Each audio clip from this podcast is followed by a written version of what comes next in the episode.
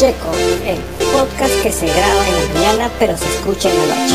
El único podcast que te lleva del presente al pasado, del pasado al presente, del presente al futuro y del futuro al presente. Checo, el único podcast que se graba en la mañana pero se escucha en la noche. Buenos días, buenas tardes o buenas noches. Bienvenidos a este programa de hoy día sábado. Aunque ya saben que el programa está grabado, pero queríamos decirles que hoy es el programa número 14 que tenemos y hasta ahora tenemos buena audiencia. Claro, no una wow, pero tenemos una muy buena audiencia, la cual me mantiene satisfecho. Así que el día de hoy vamos a continuar con nuestro segundo programa dedicado a los mundiales. Hoy vamos a hablar sobre el Mundial de Mil, Italia 1990. Uno de los mejores mundiales que yo he podido ver. Claro que no, no, no le pude disfrutar en toda su amplitud porque yo tenía apenas 7 años, creo, me parece, o, o 8 años. Pero sí recuerdo mucho este mundial, primero por, por, por la canción que fue muy chévere, luego por, por el por la imagen, por el dibujo, por el por la mascota, que en esa época de Italia 90 no era una mascota, sino que era una, una persona dibujada con cuadraditos eh, eh, con los colores de la bandera de Italia, pero era muy bacán. Hay unas cuantas historias para contar en cuanto a este mundial. Mías, obviamente, pero también eh, algunas cuantas cositas que pasaron en ese mundial de 1990. Así que voy preparando tus historias, voy preparando tus recuerdos, porque este programa comienza ya.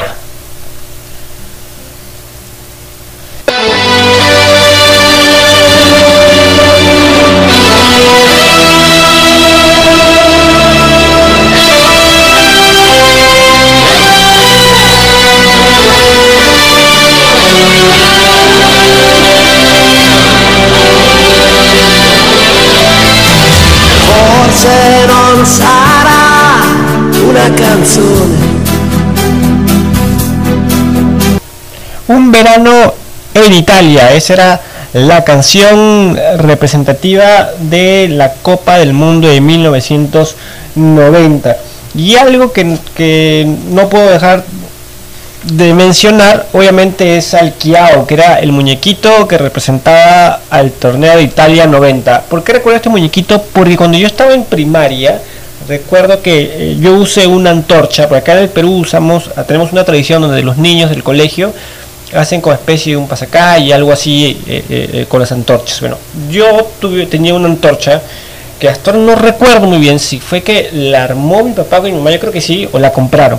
La cosa es que yo tuve una antorcha de, de- del Kiao, del, del muñequito de Italia 90, y con eso yo me fui a hacer este pasacalle. Y era chévere porque yo recuerdo que no nadie más, nadie más tenía esta antorcha solamente yo referente al tema del mundial. Sí recuerdo que había algunos que tenían unas pelotas, pero yo era el único que tenía el muñequito de Kiao como antorcha. Después que llegué y a los días, creo que la semana, algo así, no sabían qué hacer con esa antorcha, que al final la antorcha terminó en el techo de mi casa, ahí abandonada, agarrando sol, se malogró todo, todo, todo, todo. todo. Pero esta es una de las cosas que yo recuerdo de este mundial. El, muñeco, el muñequito que yo tenía como antorcha. Y lo cual era bastante, bastante divertido. Una de las cosas que también es bastante representativas y de lo cual va- eh, es digno de mencionar, eh, por ejemplo, es cuando jugó eh, Alemania con Argentina. Si ustedes recuerdan, bueno, si es que están dentro del rango de edad y recuerdan qué pasó durante el himno nacional de, de Alemania, Argentina, deben recordar que Diego Armando Maradona empezó a decirles sue- suezadas y medias a los italianos, ¿no? a los perdón, a los alemanes, cuando estaban cantando su himno nacional. O sea, en el estadio italiano habían mm, como 40.000 alemanes escuchando y poniendo respeto a su himno nacional, mientras que Diego Armando Maradona eh, estaba pues ahí aventándoles la madre, insultándolos, diciéndoles de todo a los alemanes, lo cual luego la prensa, eh, tanto italiana como alemana, obviamente después lo, lo, eh, lo, lo criticaron bastante porque no debió haber sido así, no, no debió haber sido la reacción de Diego Armando Maradona, pero Diego Armando Maradona quería imponer su liderazgo y quería realmente imponer de que ellos debían de ganar esa copa. Creo que al final, eh, al final Italia, perdón, Argentina perdió el partido contra Alemania. Y por más que, que Argentina intentó, intentó, no logró empatar el juego. Y igual Alemania mm, del 1 eh, del 1-0 tampoco se logró mover, pero sí Alemania llegó mucho más veces que Italia. Claro que Alemania pues está, tenía un tremendo equipazo. En, en el equipo de, Argentina, eh, si bien está, está Daniel, estaba Batista, Goicochea, estaba Maradona, estaba Burruchaga, pero digamos que quien movía ahí los hilos y el que era el pilar central ahí era Maradona. ¿no? Maradona era el que se paraba eh, en la cancha, pues si ya tú sabías de que él sí o sí tenía que hacer un gol. O estaba mentalizado, estaba eh, eh, cronometrado y estaba creado básicamente para eso, para que pueda ir y hacer el gol, lo cual no pudo. No pudo hacerlo contra, contra, contra Alemania. Pero esa es una de las cosas que uno más recuerda sobre Italia 90. Una porque de ahí hay algunas metidas de pata.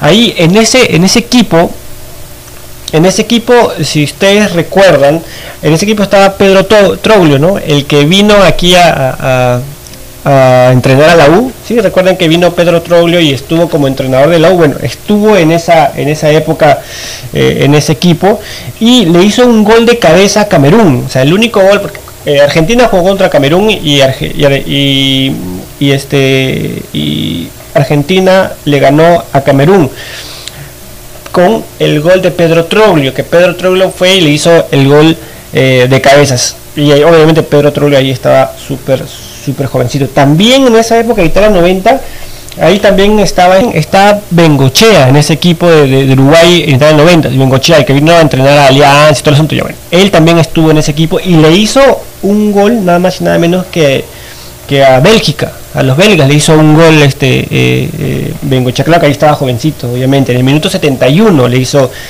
le hizo el gol. Entonces, ahí hay cosas bastante, bastante interesantes que uno puede eh, recordar. También también en ese, en ese, en ese mundial, en ese mundial, eh, bueno, Brasil queda descalificado, no, no, no llegó a las, semifinales, pero hizo un muy buen, muy buen papel y un buen desempeño.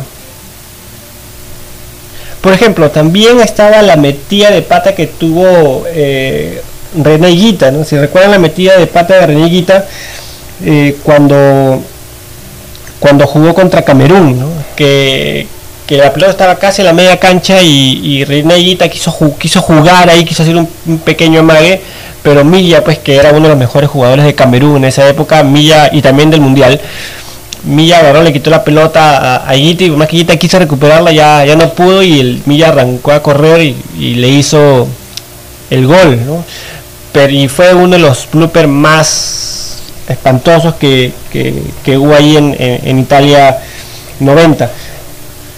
Otra de las cosas interesantes del año 1990, y poniendo un paréntesis en temas mundiales, era que los 90 eran la época de las famosas polladas, donde las polladas tenían su máximo esplendor y donde toda actividad eh, fraternal, social, eh, emocional y hasta se puede decir profesional, eran experimentadas o se transmitían a través de estas polladas.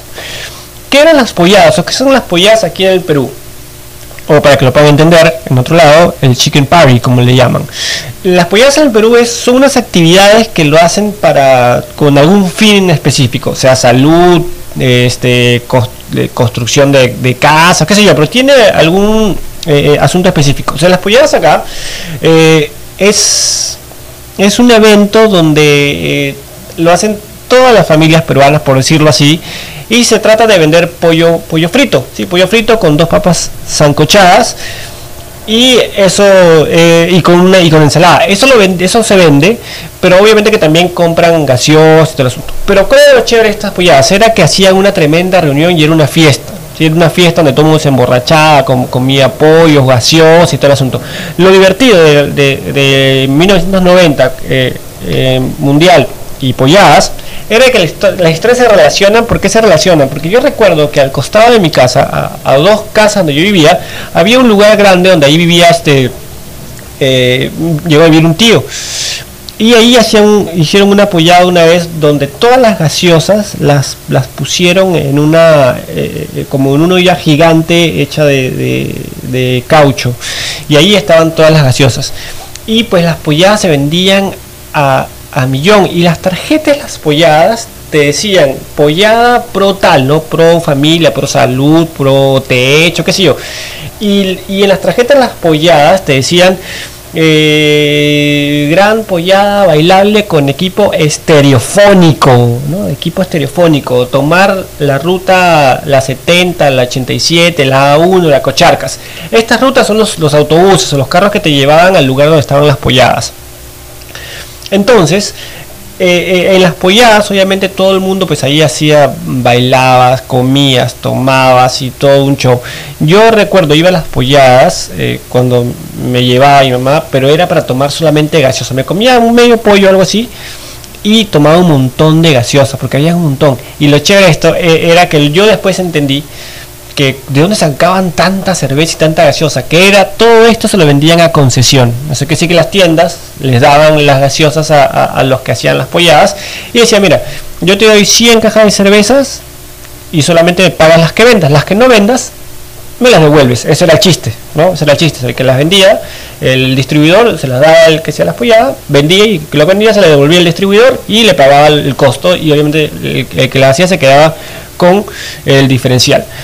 Esto era lo que pasaba acá en el Perú, se mezclaba el fútbol con las polladas, que era bastante chévere y bastante bacán, que no en ningún otro país eh, no existe esto llamadas polladas. Luego las polladas se hicieron conocidas por Laura Voz en su programa, ¿no? Pero regresando a nuestro tema principal, regresando a nuestro tema principal, era de que en Italia 90 el gol más rápido, que fue con 3 minutos y 58 segundos, fue un jugador yugoslavo llamado Safit Susic, que le hizo un, gol, pero así, súper, súper rápido, 3 minutos y 58 eh, se lo hizo a Nigeria, si mal, mal no recuerdo. ¿no? Gloryland. Y así llegamos al al Mundial de USA 94.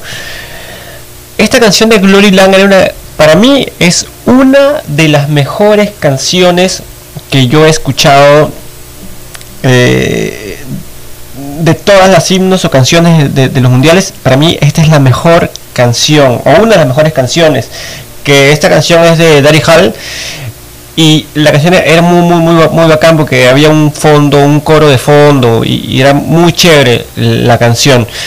No son como las, las últimas canciones que he escuchado eh, en los mundiales, a mi, a mi parecer, no ha sido pues no ha sido tan tan tan tan tan geniales, ¿no? No ha sido tan geniales. ha estado este reggaetoneros y inclusive Shakira cantó en el 2010 y no nada nada, nada que ver. Para mí una de las mejores canciones en los mundiales fue el de 1994, en donde para mí para mí es uno de los mejores mundiales.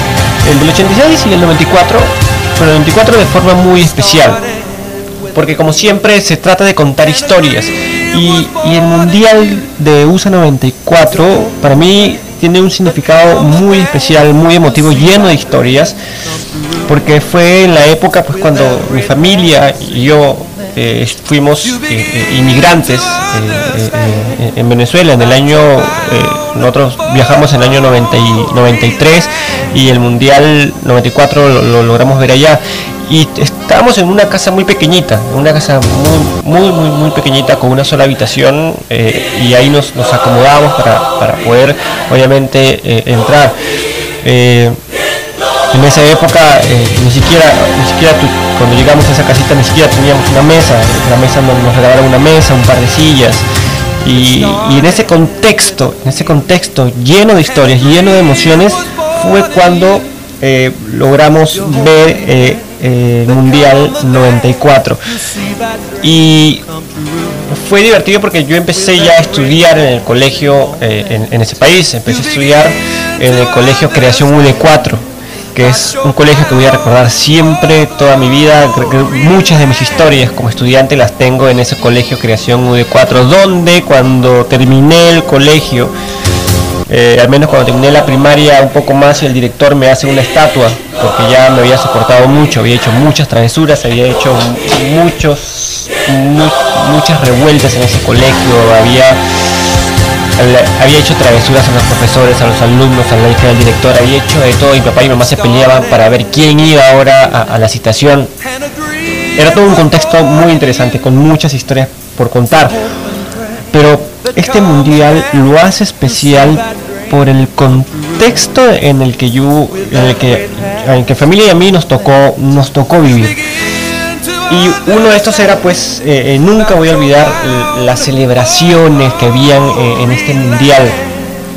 para mí, para mí, este, este equipazo de, Brasil merecía estar en la final y bueno, y merecía también ganar la final.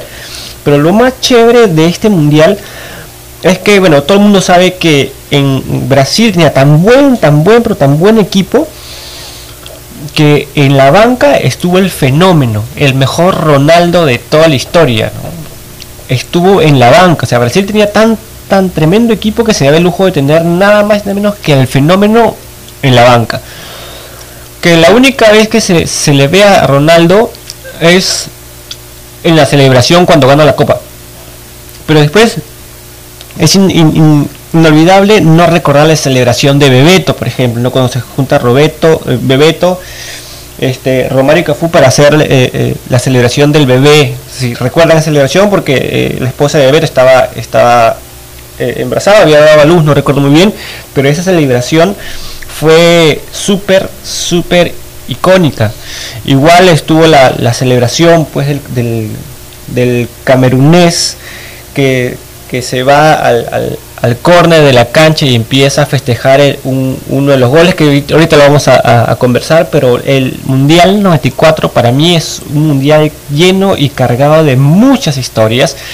Pero lo más importante es qué historias tienes tú referente al Mundial 94. Como les conté, yo vi este Mundial con mi familia, con mis hermanos, con mi papá y mi mamá, en una casa muy pequeñita, en un, contexto muy complicado como, como todos emigrantes que éramos, y nos tocó vivir y ver este, este mundial que para mí ha sido el mejor, desde la canción hasta cada uno de los partidos. También estuvo el incidente cuando eh, eh, perdió Colombia por un autogol de Asprilla, que luego lo mandan a, eh, la mafia o el narcotráfico, manda a matar al jugador colombiano, lo cual pues manchó un poco la, el mundial o el partido, lo manchó un poco. Luego estuvo la, vergonzosa y penosa situación que vivió Diego Armando Maradona cuando fue sacado de la cancha para la prueba de identidad porque había dado positivo. ¿no? Bueno, Diego Armando Maradona, pues para nadie es un secreto que jugaba drogado. Entonces, eso está lleno de historias, por eso es que me, me gusta mucho este mundial. Así que este, vamos a conversar, pero sobre todo tienes que contarme o recordar tu historia y como siempre digo, siéntate en la mesa y haz historias de mesa en cuanto al Mundial del 94. ¿Cuál fue tu contexto? ¿Cuál fue tu historia? ¿Qué te hace recordar este Mundial? Mientras escuchamos algo para poder recordar un poco más de qué se trata. Que te estaba habilitando, me gustaría. Matando Bati. Diego, pegue fuerte, Bati. ¡Salva el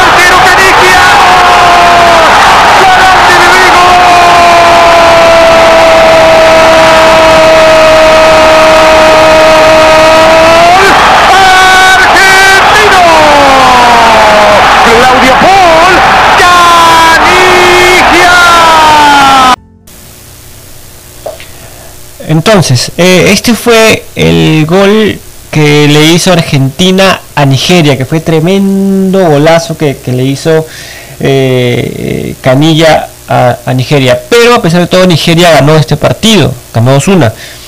Para mí, el, mejor o los mejores equipos que estuvieron en ese mundial fue Brasil, Nigeria, Italia, que Italia, pues nadie va a olvidar ese tremendo eh, penal que, que, Roberto Bayo mandó al cielo, ¿no? Nadie va a olvidar ese penal. Eh, pero para mí estos fueron los mejores equipos. Brasil, Nigeria, Italia y Camerún. A pesar de que Nigeria y Camerún era o son hasta, hasta el día de hoy, digámoslo así, son equipos bastante inocentes, pero tenían un físico increíble para, para correr. En Nigeria está, en Camerún estaba Milla, que, era, que fue el jugador más, más viejo en la cancha, que tenía 42 años, me parece, 43 años tenía, tenía Milla cuando jugó el, el Mundial del 94. Luego eh, después cuando, cuando volviendo a la final, cuando jugó Brasil contra, contra Italia, que justo en los penales y siempre eh, en la historia de, definición de penales en cuanto a mundiales siempre le va mal a, Italia. Pero para mí ese mundial o ese final Italia-Brasil eh, fue un partido bastante épico, bastante épico porque estaba cargado pues de emociones, tensiones. Cada vez, cada vez que en una final se define por penales, es un estrés total porque en los penales cualquier cosa puede, puede pasar. Otra de las cosas bastante divertidas eh, de después o post mundial fue que, sacaron toda una, una parodia de, de, este mundial que fue muy divertido. Eh, juntaron las mejores escenas, las escenas más cómicas, más chistosas hicieron todo un, juego cómico en cuanto al contexto en los mundiales, ¿no? Estaba Campito, porque Campitos era un arquero bastante bajito, era bastante bajito para ser arquero, pero se metía unas, unas bolas y unas atajadas increíbles. En esa escena de, parodia del post mundial, a Campito se le pierde el reloj, empieza a buscar, preguntar dónde está su reloj, los cameruneses, era, un vacilón, era un vacilón. Y es, esta es una de las cosas que más recuerdo del Mundial 94, o que para mí eh, tiene una anécdota, un peso muy especial dentro de mis recuerdos y de mis historias, por todo el contexto. Pero vuelvo a, repetir, eh, si bien es cierto, mi fuerte no es hablar de, fútbol, pero lo que sí quería recalcar y lo que sí quería poner... Eh, eh, poner dentro de este, de este programa es crear historias de mesa. Eh, yo lo vuelvo a repetir, para mí los mejores equipos del 94 fueron Brasil, Nigeria, Camerún, Italia si bien es cierto, eh, eh, Argentina no hizo tan mal papel, pero ya Argentina ya estaba ya en bajada porque su, estrella, pues Diego Armando Maradona ya estaba ya en las últimas, ya eh, era su último mundial de Maradona porque después salió positivo y de ahí desapareció del tema de los mundiales. Y a pesar que habían otros jugadores, bueno, Canilla también ya estaba ya prácticamente despidiéndose del fútbol porque ya, ya estaba ya en edad cero. Pero estos fueron los cuatro, los cuatro mejores equipos para mí. Luego, en cuanto a, la organización de, USA 94, para mí fue muy, divertido porque inclusive eh, en casa teníamos en Betamax, era año 94, pero teníamos un Betamax, mi, papá se había conseguido un Betamax y ahí habíamos grabado la final y también grabamos la parodia, la parodia del, mundial. Esto lo dieron en RCTV, un canal de, de, Venezuela que ya no existe, pero lo dieron en RCTV y me acuerdo que nosotros grabamos en, en, Betamax. Ese Betamax era un vacilón porque tenía, tenía un, tenías que ponerle, eh, eh, ponerlo en la, en la casetera, taparle el poquito para que pueda grabar.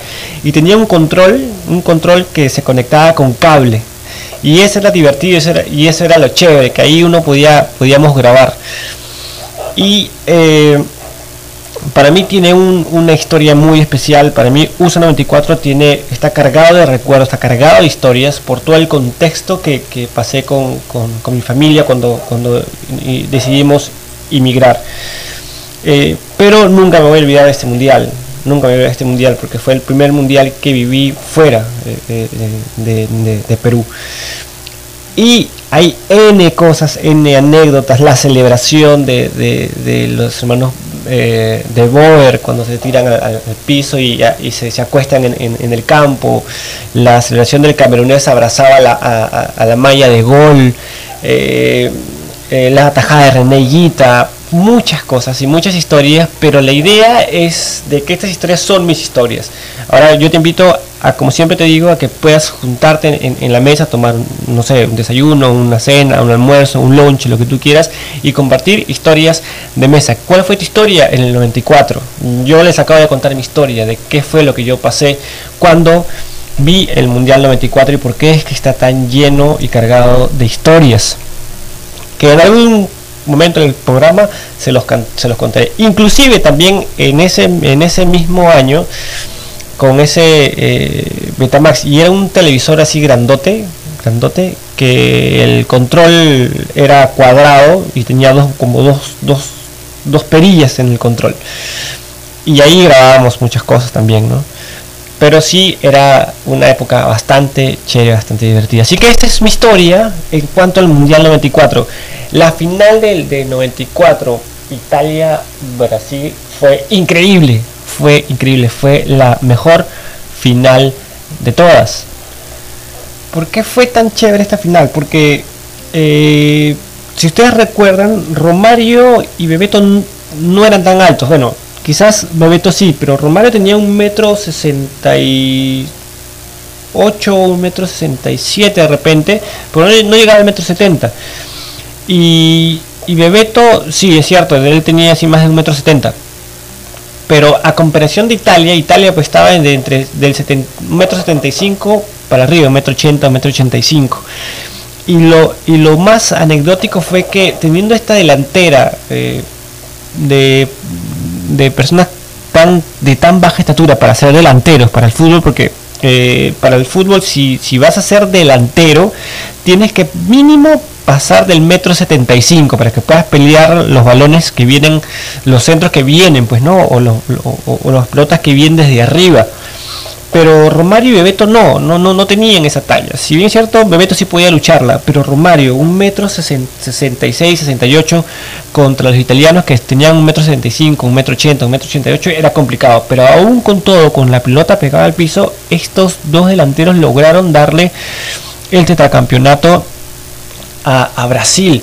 Bueno, sin contar obviamente que también jugó algo de suerte en los penales, ¿no? Porque eh, Roberto Bayo se encargó de mandarla al cielo, lo cual fue creo que eh, eh, algo que, Roberto Bayo tuvo que cargar por, por bastante tiempo haberse perdido este gol, pero fue anecdótico este, este mundial del 94 para hablar de, los mundiales tenemos un montón de cosas y un montón de historias, eh, pero solamente quería contarles y relatarles mi historia en cuanto a este del 94. Pero crea tu propia historia, conversa sobre tu propia historia. Así que ese ha sido todo por hoy en este programa, en el segundo programa dedicado a los mundiales. Hemos hablado del, del 90 y del 94. Así que tenemos un programa más para conversar sobre los mundiales.